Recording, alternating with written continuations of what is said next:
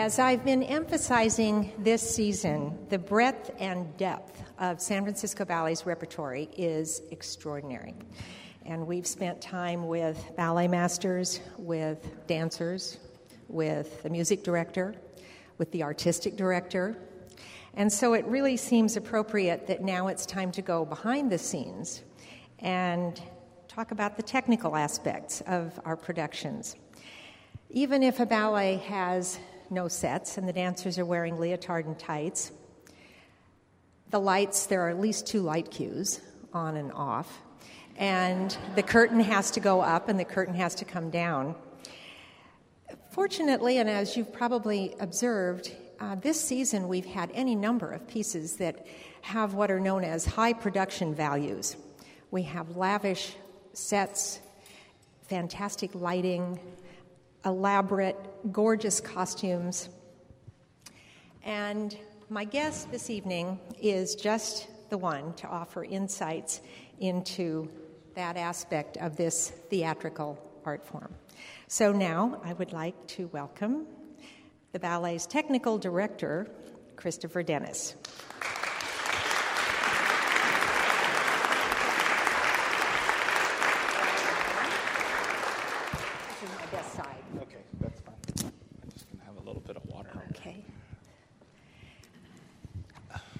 Hello, everyone. Whoa. Very, yes. We always have to make sure that we're yes, feeding definitely. the feeding the podcast. Definitely. They can edit that out. Um, Chris, it's a delight. This is a personal delight to me because we're just really getting acquainted. We are, definitely. I'm getting acquainted to San Francisco, the company, and everyone who lives in the Bay Area. Says this is really your first season with San Francisco Ballet. it is. And what I really want to do, just in the interests of getting acquainted, is to ask you to supply, in a sense, your own introduction. Give us a bio, give us um, kind of a sense of who the person is that then fills this position. How did you get here from there?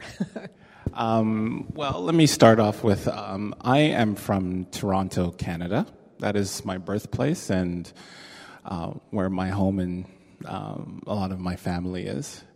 And um, that's where I studied um, theater production, uh, specifically uh, studied lighting design. Uh, that's really my major background. And, um, and throughout my time in Toronto, I've had the the fortunate uh, opportunities to work with many of Canada's leading designers and, and stage crafts people. Um, and so I've worked in places that you may be familiar with, like the Stratford Festival in Canada or the Shaw Festival in Canada, where I was um, a young assistant and designer in both of those places, uh, which then led me to uh, my appointment at the National Ballet of Canada, where I've spent four, 14 seasons as their lighting director and um, resident designer. So I have a, a, a, great background in, in ballet specifically. Um, all this started with me wanting to be an architect one day and uh, ended up in drama class and thought, oh, well, maybe I'll be a set designer, and then went to school and you know, when you're in university, you're exposed to so many wonderful different things, and lighting design started to uh, surface, and I was like, wow, this is really exciting. And, um, and then one of the first jobs I did uh, back home was design.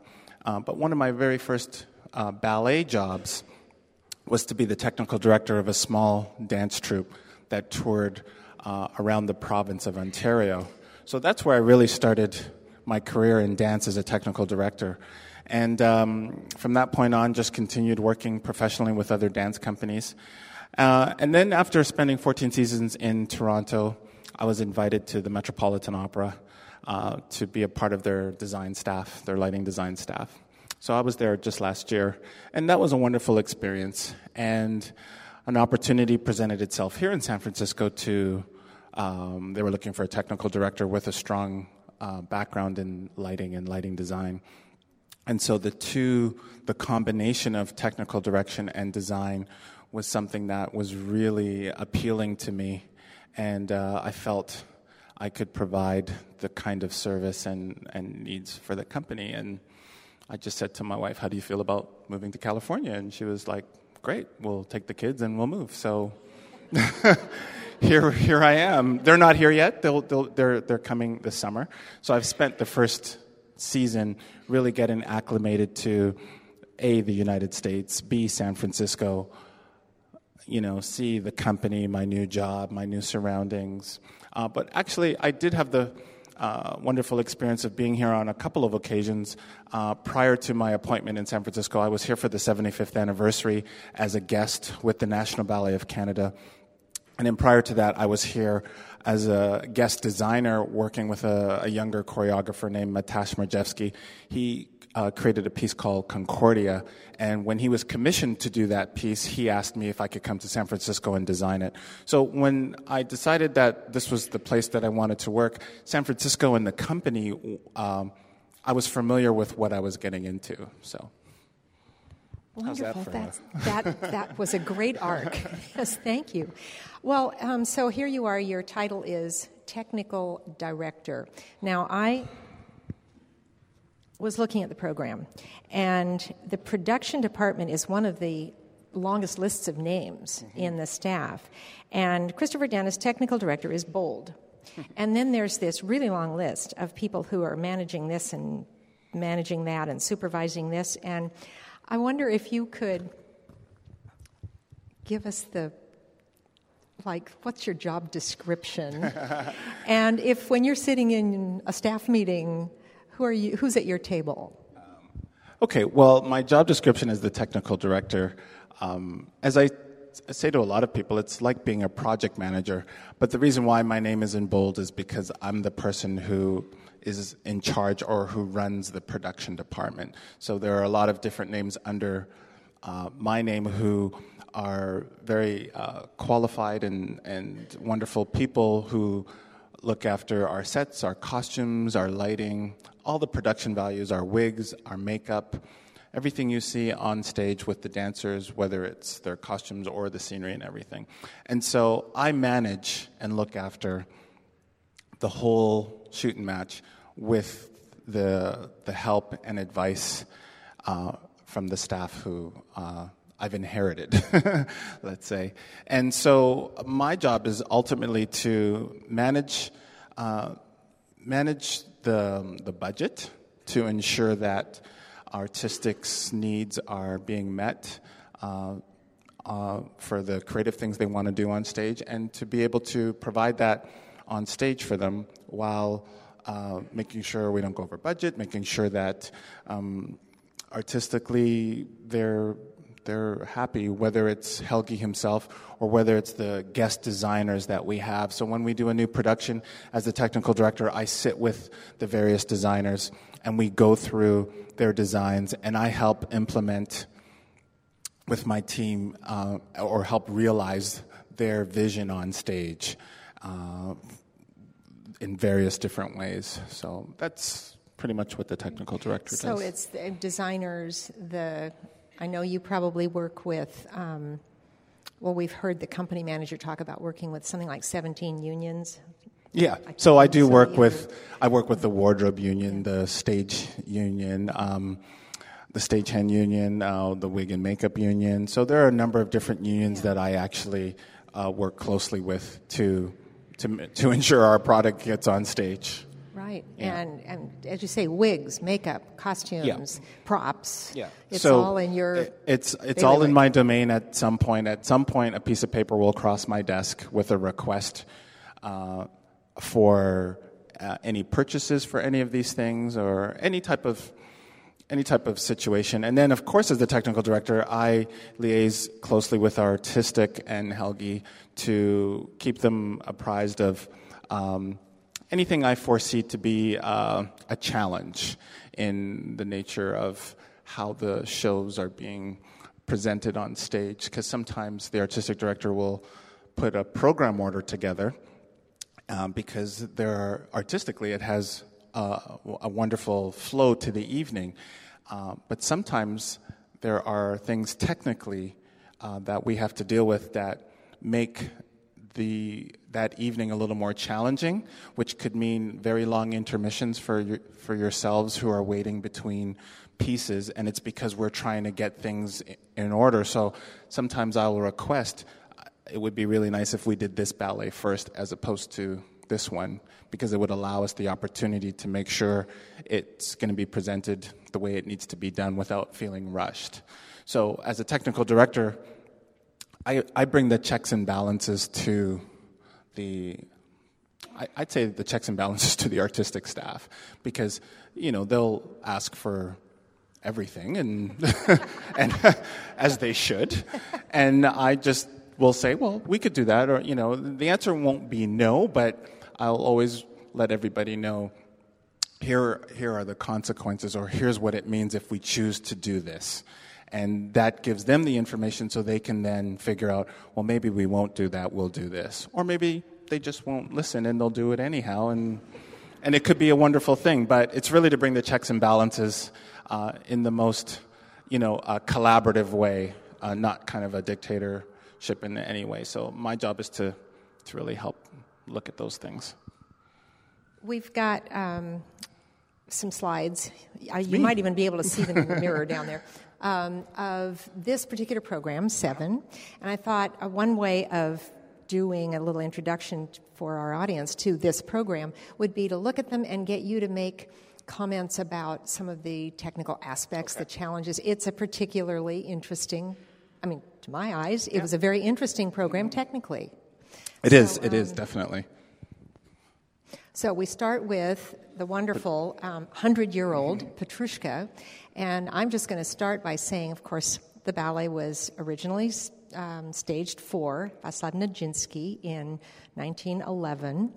Um, and here we are in 2011, and we actually did it. I did a revival of it last year um, with Pascal, one of our Petrushkas.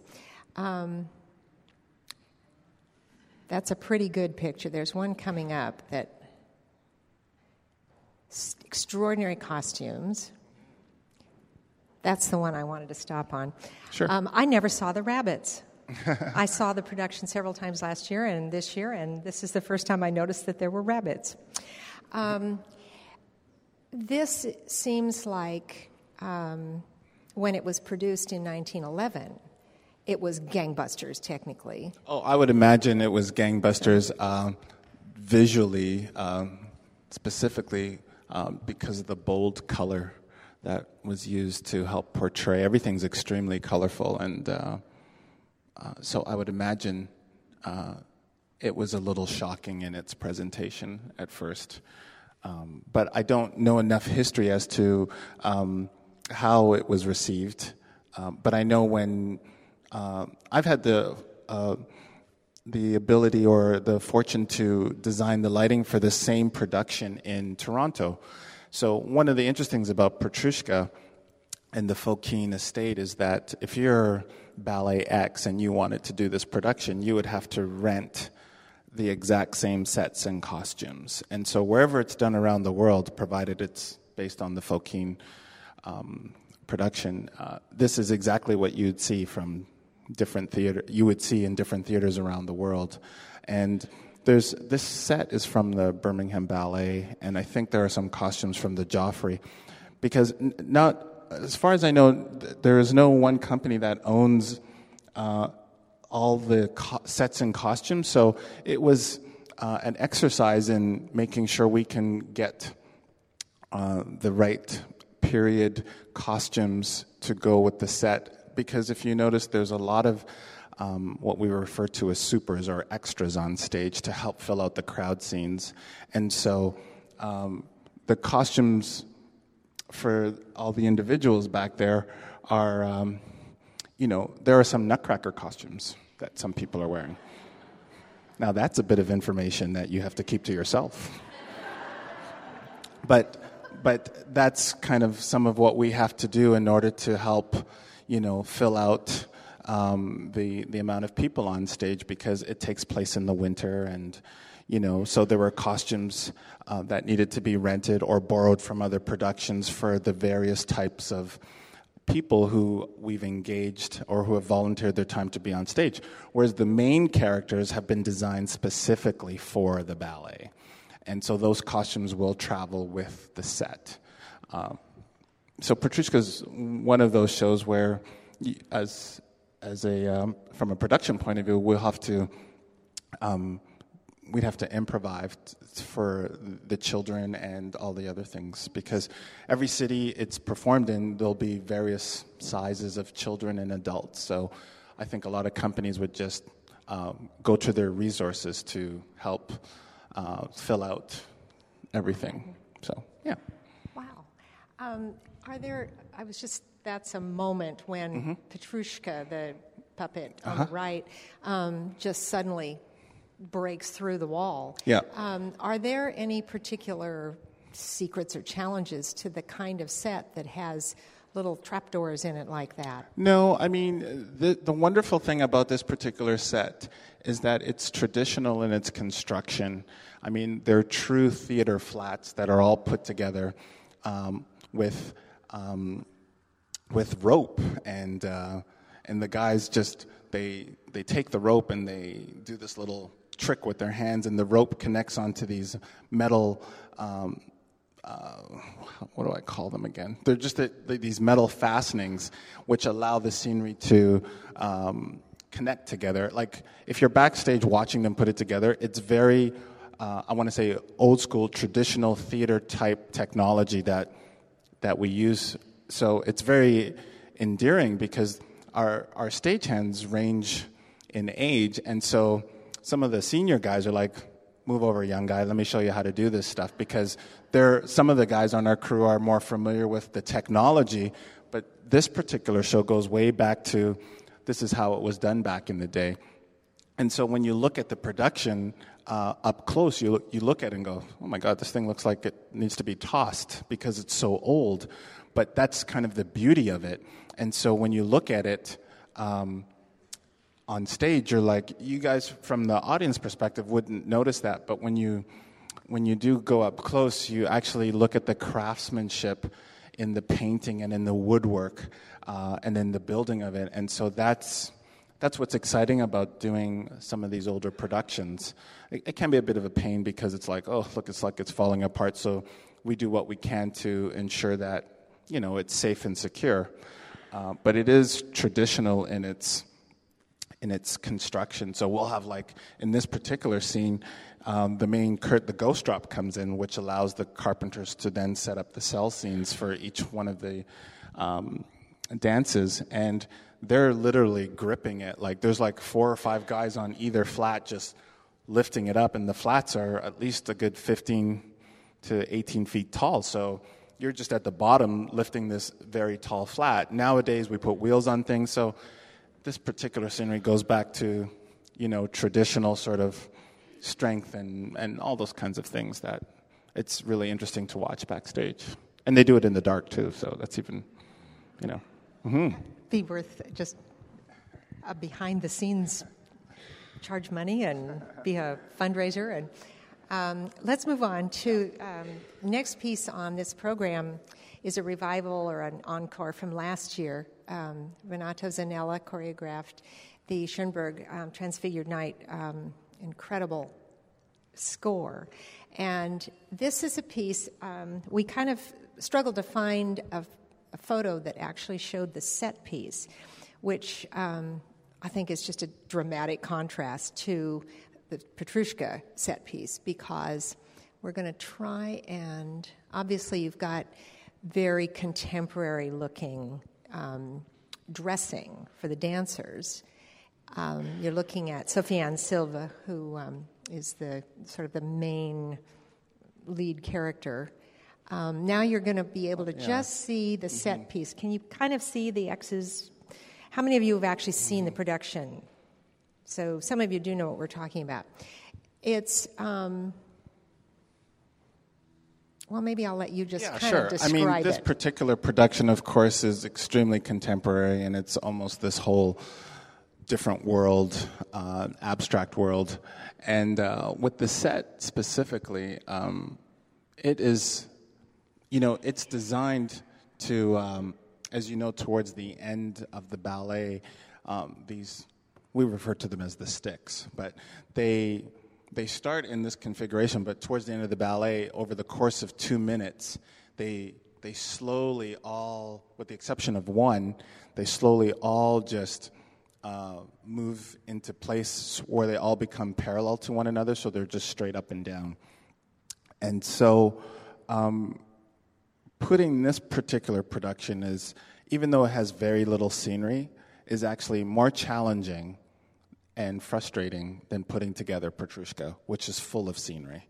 Um, and it's just, it's the nature of how the show was designed and the technology that we're using in order to, to do it. The, the room for error is very slight. And so um, it, gets, it gets us backstage a little nervous about things because we're like, you know, the room for error is, it, it isn't there. is this the movement done electronically or is it done manually? It is done uh, through a um, uh, what we call a yeah, it's not manual. It's it's um, motor driven is what I that's the word I was looking for. So some of our, our, our line sets where we hang scenery, some of them can be operated manually by what we refer to as the flyman because he's flying the scenery up and down. But in this particular case, because of how slow it needed to move, it it would never be consistent or the same if we had um, the guys pulling the rope over the course of two minutes to maintain the right speed consistently. So we then assign we then assign uh, specific uh, battens that lift the actual um, sticks. Uh, we assign them to motorized uh, line sets where we can program the timing and um, once we're ready to go, they just hit the go button, and it all happens through automation itself, which then allows for uh, more consistent uh, results and also maintains the speed because we can control the speed at which we want to do it. So sometimes, uh, technically, um, you, we use computers to help us in our programming of whether it be lighting or scenery. So we have uh, smooth transitions, consistency, and timing. But then there's something nice about when you do it manually because that's also um, part of the craft of being uh, a stagehand where you know they're doing it by hand. So there takes a certain level of um, of knowledge and skill to do certain things like that. These are extremely heavy. So even more reason why it's on a motorized system to help lift them up throughout the piece over the course of two minutes. So. Let me see if we've got any. Not really, but just a, a little bit more over there in the left corner. It's a, it's a different very, angle. I mean, as you could tell, it, it, it's a very dark, um, moody ballet. I mean, I know some of the dancers uh, find it a little challenging to dance in the light sometimes, um, but it's what really helps tell the story, and that's what's important, and that's what the design team does is really help support what the choreographer is trying to um, trying to to display, and so design is there to help evoke all of that feeling uh, that the dance is trying to uh, engage us all in. The last piece on this program couldn't be more different. um, this is Christopher Wheeldon's uh, world premiere this season. Uh, he has used music of Michael Torke, which is um, kind of postmodern. Um, it's very consonant, it's very listenable. Uh, I think I've heard someone say it was post minimalist. Um, nevertheless, if you, if I don't know if you are familiar with the work Terra Firma that uh, James Kudelka did for San Francisco Ballet some years ago, and you know the music of Terra Firma is also uh, composed by Michael Torke. Yeah. So he's done a fair amount of. Yeah. It's things. very danceable. It's very yeah, danceable, definitely. Well, so here we are. Um, this is not dark. No, it's not. Um, and what are some of the fun things, technically, about this piece? Um, well, this is like a, a box of Crayola crayons that just like went wow in the air. You know what I mean? Like because it's all about color. Um, it's definitely all about color. So one of the things that was really fun, but also challenging for, I would say, the lighting designer is to to make sure that the color of the costumes were reading in their true form because sometimes lighting has a way of distorting the color And um, Holly Hynes um, used some extremely bold colors, and Christopher wanted to make a statement with color. So if you have seen this production, you know, the backdrop changes color uh, a lot. Uh, Chris requested a blue floor. Um, we own a number of different color floors. We primarily dance on a black floor or a gray floor, but we do have a white floor like what we use in Chroma, if, you ha- if you've seen Chroma. Um, and so he said he wanted a blue floor. And so the company owns a blue floor that we use in our Sleeping Beauty. So when I showed it a, a sample of the blue floor, he said, No, I don't want that blue. And I was like, Are you kidding me? he goes, No, I'm looking for something a little more electric. And I went, Oh. So, you know, I 1 800 Floors Are Us. And um, I said, I'm looking for something that's, you know, like this. And so there are manufacturers of, of, of dance floor for studios and for stage, and they do come in various colors. So um, I found a particular blue floor that uh, really was his only other choice. so that's where I come in and say, here it is, there's nothing else. So you either go with this one or you go with the one I showed you originally. And as soon as he saw it, he was just like, perfect right? So for me, that was a good thing. Do you know what I mean? Uh, but what's really great is that floor is reversible. So on the other side of the floor, it's like bold red. So when so when Christopher was here, I said, you know, when you come back next time, I, I, can give you a red floor. So he just laughed at that. Um, go back so, to these; they're so great. So, um, so the one major piece of technology that we actually rented for this production were um, we used automated lighting. And we used it because um, it allowed for a, a, a, great deal of flexibility with color. And so the automated lighting is actually behind the, uh, what we call the cyc. And there are four of these giant units that are positioned and focused. And you can program uh, and mix colors to your delight. Like, I mean, the sky's the limit. Like, the, your only limitation, one of my favorite saying is, your only limitation is your imagination. So, the, the sky was the world for her. And so, ML was, uh, Mary Louise, was uh, very happy, and because it allowed her to uh, mix and pick colors that would complement um, in different ways um, the costumes on stage. So, um, so it was. Um, it was uh, it was a little expensive for the technology, but it was the right piece of equipment to do the job. So, once again, as a technical director, I need to look at those things because she said, "Well, I need to create these sheets of color," and I knew that in our existing lighting inventory, we didn't have anything like that. So, one of the things that we did was we called a uh, supplier of lighting equipment and said, you know, here's a time for uh, the company to, to do a little show and tell with us, show us the latest and greatest on the market. And so this company from LA uh, flew out here and shipped a whole bunch of different equipment. And we did like a real kind of dog and pony show. And he was just like, look at this, look at this, look at this, look at this. And then so collectively, uh, we just said, okay, that's no good, that's no good, that's what we want. And so that's what we ended up using for the particular production. So sometimes, um, as we're preparing for these productions, sometimes we have to do a little uh, show and tell uh, and tests with different fabrics or lighting to make sure that what we're trying to do is going to work. Because when we get into the actual technical schedule, we have s- such limited time to get it ready from a technical point of view because the dancers need to get on stage to rehearse it. And so we need to be able to make sure that our end is together. So by the time they get on stage, everything's happening cohesively. And so um, it's important from the production point of view to do our homework based on the requirements of the different artistic teams with the choreographer and the designers. And sometimes they'll say, "Well, I want this and I want this," and then you give it to them, and then we get to the point where we're te- we're we're actually using it now, and then go, "Oh, you know, I just don't like that anymore." And you just you just kind of go, "Okay, well, um, that just cost us a lot of money." well, we'll just move that aside. But that's part of the creative process with us. So, you know, at the end of the day, you just you want to ensure that we want to ensure that we're giving um, our creative teams and artistic um, the tools that are needed in order to create the wonderful things you see on stage. So.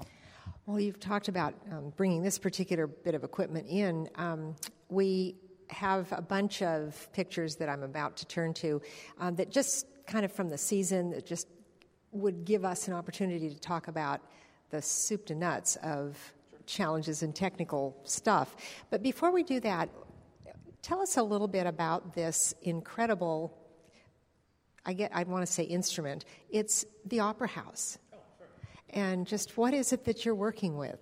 Oh, well, you know, the Opera House, as many of you know, you've been there many times, and I mean, it's truly a wonderful facility. I mean, it, it's, a, uh, it's a very old opera house, but it's beautiful in its, in its architecture and it's um, just its, just being there. I mean, the first time I walked into the theater, I was like, wow, this is beautiful. Uh, there were the seats, everything, the balcony. Uh, backstage uh, is is big, and I know that. I guess it was after the restoration of the opera house. They expanded a particular part of the stage uh, to allow for more room for uh, all the technical things that need to happen, uh, primarily all the scenery, which which helps us, but is probably even more important for the opera because of the scope and scale of their scenery compared to ours. Um, but in general, I mean, it's a it's a fabulous building, and we're actually in the process of putting in a new um, system to allow for it's what we call power flying. It's an automated system that will allow um, to do even more wonderful things scenically between the two companies. Um, and so it's, I mean, it's San Francisco is lucky to have a world class opera house at the end of the day. You know, there are a lot of cities who just have very small theaters, but when you come here, there's a world renowned opera house that, you know, sounds great, looks great. So I'm very excited to be a part of this space.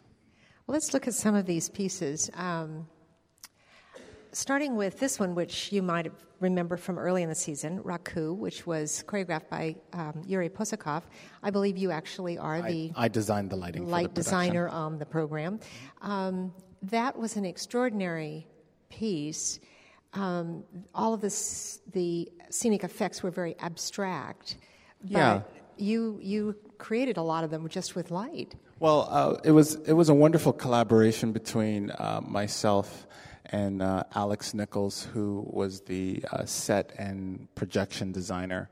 And Yuri was very clear about having imagery um, for this show that reflect that reflected the nature of the ballet. Uh, he referred to it as the movie. He goes, "I want to see movie, movie." So that's what we created was ultimately this movie for him um, that that complemented uh, the music as well as the choreography. So Alex and I worked extremely close in the imagery uh, and how both the projection of of scenery and how lighting work well together. And it was a real collaboration because um, his projections had to be manipulated in a way that was uh, would, would allow you guys to see the images, and I had to make sure that when I was lighting the stage, that I wasn't washing out the imagery. So it was a real collaboration of, you know, is this too much light or is this not enough light? Because, and the other part of the whole process was making sure that the imagery wasn't overpowering the dancing, because at the end of the day, it's all about the choreography and the dance. And so uh, the imagery and the lighting and the costumes. Uh, just all needed to complement everything that Yuri was creating choreographically. No one, no one element should have overpowered the other, and so that takes a, a that takes experience. It also takes a, a, good team of collaborators, so nobody felt like their part of the job wasn't being seen in the way it was intended. So we were able to. Uh, we were able to work really well together, and I think that's why we were successful in, in how the production uh, ended up on stage. I feel as though the art of using projections is a kind of a this generation way of creating well, it, it production is a, values. It's it's another tool that, as we move along into the wonderful world of whatever you want to call it, you know, here we are in 2011, and as we continue to move into the future, you know, there is always going to be different kinds of technology that will allow us to present art on stage differently, and so um, some people. Uh, think it's the way to go because it could be cheaper. Oh, you're just projecting imagery, but the imagery still has to be created, and there's a lot of time that's placed into figuring out where the projectors go and um, and how how it's going to impact everything. And especially when we're a company who has to tour, doing a production like this works perfectly here. But I need to ensure that it's going to work everywhere we go. So when you use projectors, it it changes how we work uh, specifically with time. The more technology you use in your productions, the more chance of the technology failing. So even though for a lot of uh, artistic types, they say, oh, why don't we just use projection? That'd be great. Uh, yes and no. And so it's not always the best answer, but, it's a, but it is a tool that can really help create some wonderful things. Um, this is uh, Helgi's premiere this year, uh, mm-hmm. Trio. Mm-hmm. And this was, I just remember visually it was stunning. Um, what was the, what was your objective in lighting this one? Well, once again, uh, when Helgi and I had a conversation um, with Trio, uh, because the music's Tchaikovsky's Souvenir de Florence, he felt there needed to be a, a strong visual presence um, as a backdrop, and he thought um, because of the souvenir, it, it was, we needed an image that you could remember but wasn't quite clear. But it was something, you know, you had to kind of figure out in a way or, or just try to remember. And so he said to me, he goes, What do you think about projection? And I said, I don't believe that projection will support the ballet the way he envisioned. Um, and so that's where I have to use my level of expertise uh, and, and let him know why I don't think it's a good idea and that I will work with somebody to find a better solution that will support your ballet. And so we came up with, uh, once again, Alex Nichols is the set designer. Um, we all met and we discussed imagery, and Helgi had this whole thought about he, he envisioned a ballroom or a palace. And so we found imagery that we then manipulated to um, give the palace a different look and a different feel. So when you looked at it from afar, you could make it out, but it was deconstructed, so it was broken up, so you couldn't make it up right away. You couldn't make it out right away, and um, and I knew it was something that he was going to like, but it was going to be something that he also needed to get comfortable with. So, as the technical director, I had the scene shop mock up a portion of what I of what this was going to look like, and then I put it in Helgi's office and I said, just leave it here for a week and just marinate on it for a while. You know, just let it sink into you. And, and then, you know, which was a great exercise because then a week later we all came back and, oh, I forgot to mention, I had two samples of what the set could look like. And by leaving it in front of his desk, it gave him the opportunity to really kind of say, oh, I think I like this. Oh, no, I think I like that. And so when we had our next meeting, he could then um, he could then describe what it was he felt was really good or not so good about it, which then helps us. So the more visual representation we can give um, directors or collaborators, the better it helps us as designers uh, give them what they want. Because some people just don't know how to articulate what it is they're after. So, from a creative point of view, whether it's a TD or a designer, we spend a lot of time coming up with imagery and, and things for them to go, is this what you're talking about? No. How about this? You know, how about this? So we use a lot of art books, just a lot of inspiration because they'll use certain words or won't come up with the right words. And so we're having to read minds a little bit. Okay, so here's a totally different subject. Um, one of the fun things about, I hope you've all seen San Francisco Ballet's recent production of The Nutcracker. Um, this is the opening party scene. Um, I don't know about this particular production, but I know that the previous production had more cues in the first scene than any other ballet in the entire repertoire.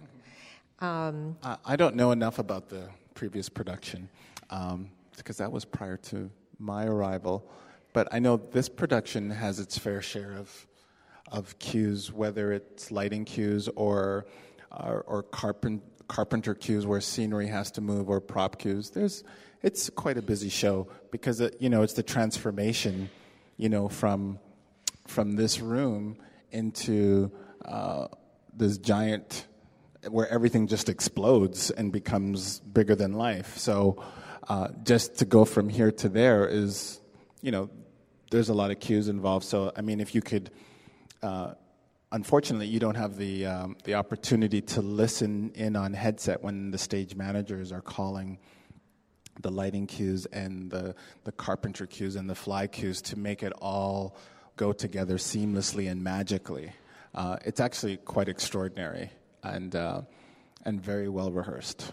Yeah, I just I just know having been backstage at Nutcrackers, to just it's amazing because there's something happening every 15 seconds for the whole half hour of the first act.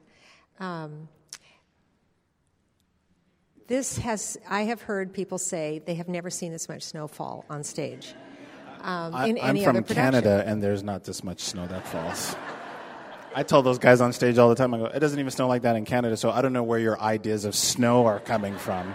It's the magic of theater. But it's the magic of theater, and to be honest, my understanding is Helgi loves when he sees this much snow. So I'm like, well, if that's what he wants, then so that's what we'll it, do. so is it is it giving anything away to say how does that happen? How no, do they get that I, I much mean, snow? Um, the snow is is I mean, think of like hole punch paper. I mean, and just think of boxes or gallons of hole punched paper. I mean, that's ultimately what what it is. And um, and then up above in the in the fly gallery, what we have is called a snow bag, and uh, the snow bag is operated with uh, by two line sets, and one set is is kept still, and the other set is what we call the working set. And the snow bag has a bunch of holes, you know, all along the bag. And then so what happens is the the operators just they pull on the line set and they they lower the side of the holes down so that way the snow can roll through all the holes and fall down and then they lift it back up and then they roll it back so they go up and down up and down which then allows for the continuation of snow to to fall throughout the the whole production. And so they can control the speed of it. So at one point it starts off very light, and then t- by the end of the dance, it's like a blizzard on stage, basically. And the dancers are just like, oh, here we go. And, you know, they come off stage and they're like, oh. they've got all this snow all over them because unfortunately it doesn't melt. and, uh, and then, you know, because uh, I've been told uh, San Francisco is very green uh, and the company is green, the snow gets recycled. So there's a big sifter. In, uh, there's a big snow sifter that we have backstage. And so after it all gets broomed up and everything like that, it goes through the sifter to, to ensure that anything, uh, any kind of hairpins or anything like that that may have fallen off the dancers um, will will get cleaned out so we can reuse the snow again. So amazing. Um, this is a piece that has some pretty high production values. We didn't. Um, you might not even recognize this is Little Mermaid. Um, the underwater sequences in Little Mermaid are probably the most absolutely stunning production wise. Um, is there anything in Mermaid now? You weren't here last year. I so was not here last year, so. Um, but what's wonderful about that is because I wasn't here last year, I'm having to learn the ballet um, from a technical point of view. So I'm looking at notes. So there's a lot that I don't know about the ballet, mm-hmm. except I've watched it on DVD. Um, and um, so when, so for me as a technical director, when a ballet is that I'm not familiar with, uh, when it comes to our company, I would do a lot of research and homework about the ballet and ask questions to those who have done it before. And because we have a lot of staff who've done it before, I'm relying on the information and the notes that they've taken. Because what we do is we do archive and document all our notes because uh, you'll never know when the artistic director says, you know, that ballet we did 10 years ago, I'm thinking of doing it again. So there's kind of this thing backstage if, if you document it, uh, chances are it'll never come back. if you don't document it, you'll see it next year for sure. So the rule of thumb is just document everything because you just never know when artistic decides, you know what, I'd like to bring that ballet back again. And so uh, for me, I'm just going through the notes that are there and. Um, and I'm really relying on the staff that we have to put it back together again, and uh, and then I will see it firsthand at that time. Be interesting now to uh, have a pair of fresh eyes on it too. Yeah. Oh no, definitely. And John yeah. Neumeier will be back for um, for this, uh, and he's definitely the eyes and ears of the production. But definitely, uh, with with me being yeah. here now, I mean, there is a, another fresh set of eyes, and and I'll look for anything that looks strange or weird. Mm-hmm. And if something doesn't look right, I'll just ask, and somebody might say, "No, it's always like that." And I'll go, really? Are you sure? And yeah, it's supposed to know. be strange and weird. yeah, it's supposed to be. So, uh, you know, but it, it's a wonderful production, as far as I know. Oh, we've got. There's a lot of makeup that's used in this production, so uh, that's a big part of uh, what's going to happen. it's probably the biggest makeup budget we we use during the season because of the nature of the type of makeup, the body makeup that gets used on the dancers, mm-hmm. and the time that it takes to get them into that particular makeup for the production. So. Well, I'm kind of looking at the time, so we're going to keep moving. Um, this is Giselle. Pretty straightforward. This is Giselle. Mm-hmm. Giselle has a lot going on. Um, I'm going to go to the next picture, which is pretty funny. yes. But can you tell us what's going on here? Yes. This is the, the, levitation of one of the no. this is one of our dancers who uh, is one of the wilis in Act Two, and is being hoisted up on what we call our flying rig.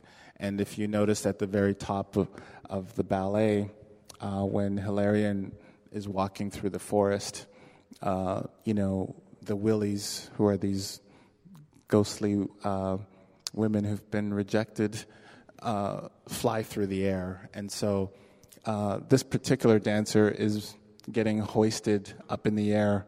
Either she's getting hoisted or she's coming off. I think she's getting hoisted up, ready to uh, be flown across the stage, basically. So what you're seeing is just uh, the side view of her, uh, or when it's, I guess it's her back, getting ready to go on stage for her her flying entrance. You might be tempted to think that this is a newfangled idea. And the fact of the matter is that in the original production of Giselle, which was 1841, they had flying wilis. Yeah, they did. But what's interesting about this production of Giselle, because I've done other productions, um, in other productions, the wilis at the very beginning don't fly. I mean, they bourre across the stage or they make these other entrances. So I think it depends on the staging of the ballet and who staged the particular ballet and the effects that they want to help create uh, and to help tell the story. So it's pretty magical to see this Wili flying across the sky, but it works really well too when you see them appear out of the middle of nowhere and just kind of scoot across the stage. So, I mean, there's a little more bang for your buck, I guess, but but it, it, it really depends on who's staging yeah. the production.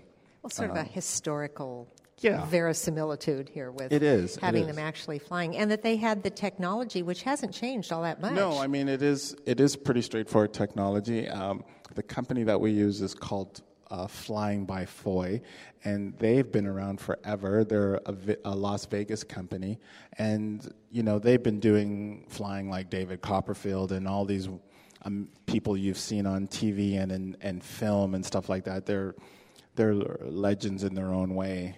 And uh, didn't, didn't uh, Foy get started with Mary Martin and Peter Pan? Um, I, I think, yes, I think that's be, the story. Yeah. yeah. So they've been Back around a long 1950s. time. 1950s. Yeah, yeah, they've been around yeah. a long time, and so that's who we've used because they're certified and they're good at what they do. So when we do this particular production, we have to fly one of their um, I'll use the word engineer, uh, from Vegas who supervises and ensures that our staff is in compliance with all the safety regulations and uh, and the equipment that they actually do send us that we understand how it works.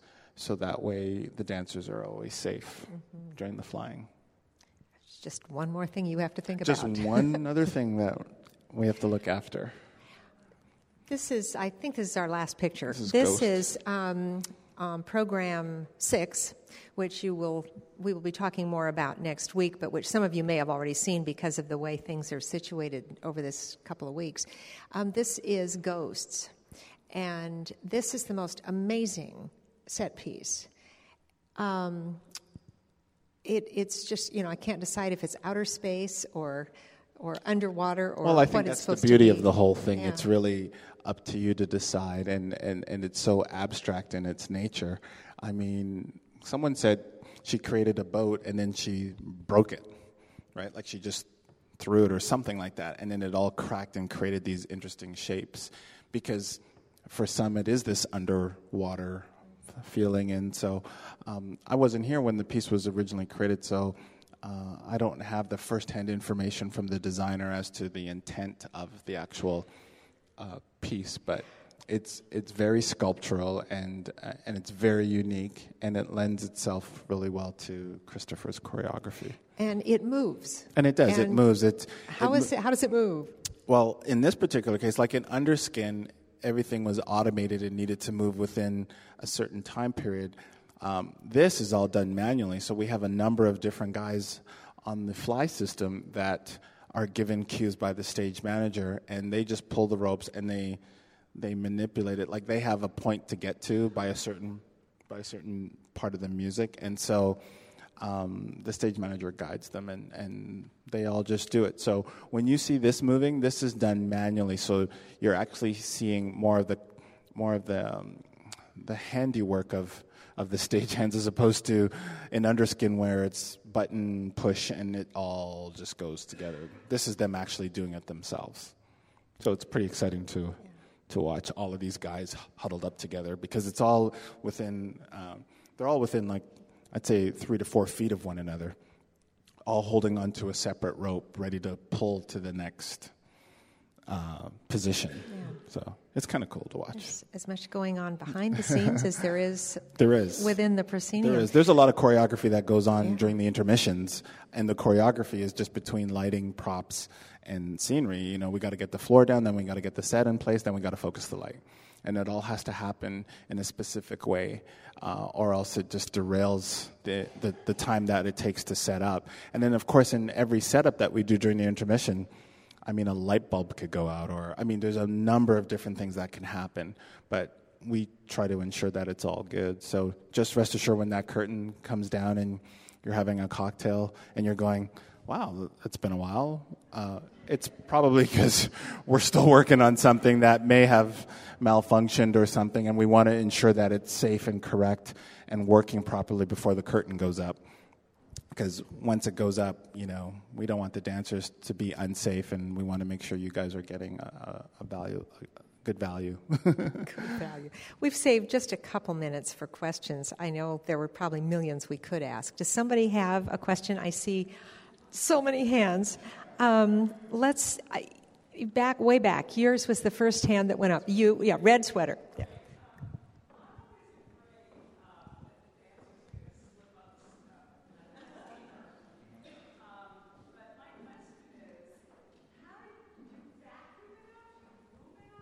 No, I mean. Let's repeat the question. It, uh, well, the question is um, there was concern of whether the dancers would slip on the snow, but more importantly, how do you pick up the snow? Do you, we vacuum it or whatever? And so, uh, what's really interesting is to watch, you know, six grown men sweeping away. Like, I'm sure these guys don't even do that at home, but here they are backstage and they're sweeping and mopping the stage and i'm like i know you don't do that at home but anyways we just we literally sweep it all up and and we shovel it like there's a shovel shoveling the snow and i'm laughing because i'm going it's just so funny because we have real shovels back there picking up this fake snow and putting it into barrels so it literally just gets swept up so wow Um, yours, yeah.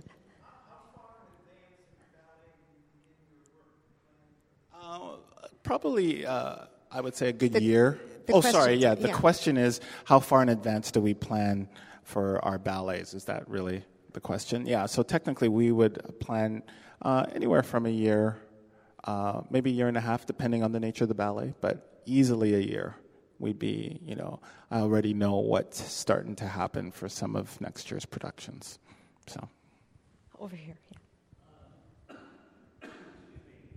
Um, I tend to sit high in the balcony, and I've noticed uh, there seems to be a disconnect between the aesthetics of the costume and the design floor. You mentioned the floor. So often, the floor just seems to be a bunch of boards without interest, which don't, I'm not quite sure if they are, one even occasionally hears a dancer landing on. But you had mentioned renting floors, and I'm, it's puzzled me and bothered me a little to see the use of this rather ordinary type of floor uh, in, along with the rest of the production into which so much effort has gone. Hmm, question about the floor. Yeah, I'm, I'm just trying to sort of understand the. Is your, is your question about why we use the floors that we do, or? I mean, it seems to me there is some basic floor that is used in a large number of productions where you're not renting, you only seem to rent floors. Well, okay. Um, it, the questions regarding about the types of floors we use and and uh, and whether we could um, use different floors ultimately. Um, the way the flooring works for the ballet is that first of all, there's what we called our sprung floor. It's a wooden sprung floor that is installed to allow um, uh, to help with the impact of the jumping, and then uh, on top of that floor is what we call our lino or, or, or the marley as it's referred to, which comes in various colors, which we all own. Like we own all our different color floors. And depending on the nature of the ballet uh, and the choreographer, uh, we choose different colors to support the nature of the ballet. So some ballets are done on a black floor, some are done on a white floor. And that ultimate, and those floors are designed specifically for the dancers to dance on. The nature of the material is to is to help them with the, especially the ladies with their pointe shoes, because of the nature of how a pointe shoe is made. So the floor acts as it as a as a surface that helps them allow that allows them to dance on it safely. Those floors come in different colors. So the, the choice of the floor ultimately results in the design of the production. And so either it's black or it's white or it's blue or it's gray. We tend to uh, use black or gray for most of our productions. Um, if we were to use different floors for every production, our intermissions would become very challenging because we'd have to spend time replacing the floor for every production. So I hope that answers your question.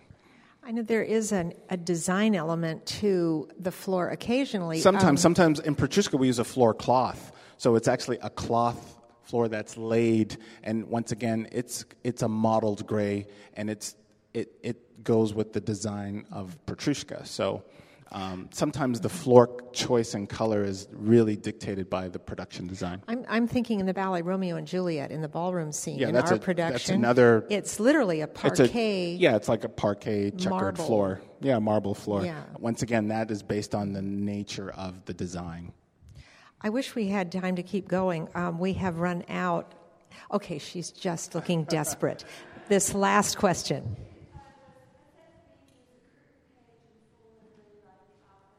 Does SFB use a curtain page like the opera does? Is that what your question is?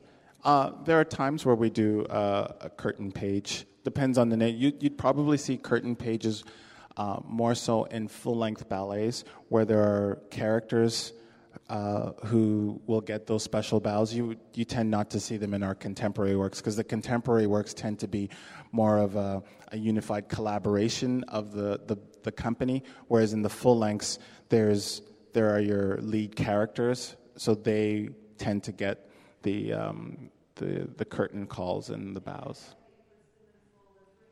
And SFB? She's talking about a real page. A real page? Like, like a, uh, an, an,